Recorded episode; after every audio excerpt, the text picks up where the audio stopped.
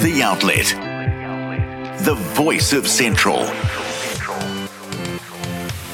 Welcome to The Outlet. I'm your host, Brent Harbour.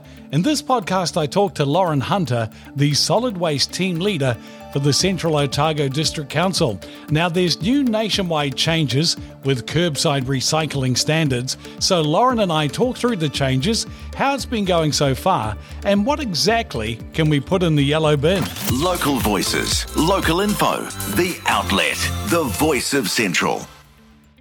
The Central Otago A&P show is on Saturday the 10th of Feb, 9am to 5pm. You can book your tickets online to save lining up and it's free entry for children. There's something for everyone with trades and crafts, equestrian competitions, wood chopping, sharing and plenty of entertainment all day long. And make sure you don't miss the Grand Parade at 1pm.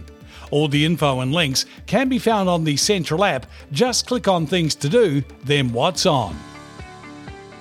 Lauren Hunter is the solid waste team leader for the CODC.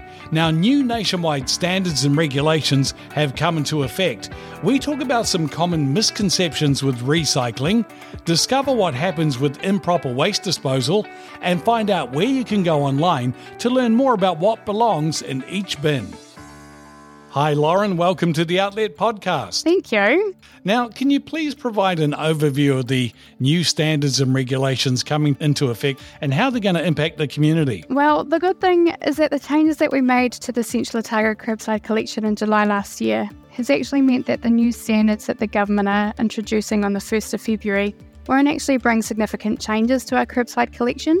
So, your yellow bins will continue to collect clean and empty steel food tins and aluminium cans, household plastic bottles and containers with a number 1, 2, and 5 without lids, and flattened paper and cardboard, including food free pizza boxes. And then your blue bins will continue to collect clean and empty glass bottles and jars, again without lids. The most noticeable change for our district is that animal droppings, fur, and hair will no longer be accepted in the green bin. So, the green bin will continue to accept food scraps, newspaper for wrapping the food scraps in, and green waste, but the animal droppings, fur, and hair will now need to go into the red bin. Okay, so there were those changes, and how have people been adapting to the new rules and managing their waste, Lauren? Well, from the audits that our waste team have done, we're really happy with how the community are going with the green and blue bins, so that's fantastic. Unfortunately, it's not quite the case with the yellow bins. We're seeing that most residents are putting in an effort which is great, but we're still finding lots of non recyclable items in the yellow bin. Can you share a, an example of a common item that people often place in the yellow bin that can't be recycled? And what are the consequences of something like that in the system? Yeah, so the, the non recyclable item we're finding most in yellow bins is soft plastic. So that's that scrunchable plastic packaging like your chip packets and your bread bags, even dog food sacks and the film on meat trays. So these can only be recycled through designated soft plastic recycling drop offs. We have three in Alexandra at the New World and Countdown supermarkets and at the warehouse. So, um, from our point of view, the key thing is to remember that recycling helps to keep resources out of landfill, but only if we do it right. So it's really important that we keep these non recyclable items out of recycling bins so that we don't contaminate the recycling. One of the things I always do is I stare at the meat trays and I go, what do I would do with that? So, what does the new system mean for meat trays? Well, the good thing is that we actually have had meat trays accepted in our curbside collection for at least the last six months.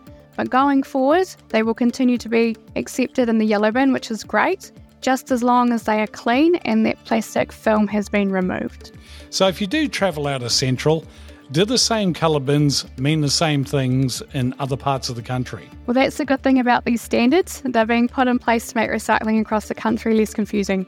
So bins in other districts will be the same and they will accept the, the same items. So that's really great. that's good, finally. So if people want to go online, where can they find out some more information? So the CODC website has all you need to know about your curbside collections and what can go in each bin. So check out the, the codc.govt.nz website and then click on recycling and rubbish. Maybe you could print it all out and stick it on the wall. I think that's what I need to do. yeah, we, have done a wee bit of that. oh, well, that's good. Hey, thank you so much for answering those questions, Lauren, and I'm sure we'll chat again. Absolutely. Thanks so much for having me. The Outlet Jobs Board. Here's a couple of jobs listed on the Central app and current as of Feb 1st. Night and Day Alexandra are seeking new members for various roles. Now, they're looking for people to help out with weekend food prep, making fresh food and desserts, morning stock replenishing, and they have part time customer service roles. The applications close on the 19th of February. And Fresh Choice Cromwell has a position available for a store person. Now, this position requires someone who is able to take ownership and responsibility for the backstore area, can work under pressure, and has the ability to direct and assist other staff. You can find these jobs and many more by clicking on the Jobs button on the Central app. On Buzzsprout, Spotify, Apple, wherever you get your podcasts. The Outlet. The voice of Central. Thanks for listening to this episode of The Outlet. Now, if you have a story or an interview you think should be featured on the Outlet podcast, get in touch by clicking on the Contact Us button on the Central app. The Outlet is produced and published by the Central app and supported with funding from the New Zealand Public Interest Journalism Fund. The Outlet is available on the main page of the Central app and wherever you get your podcasts.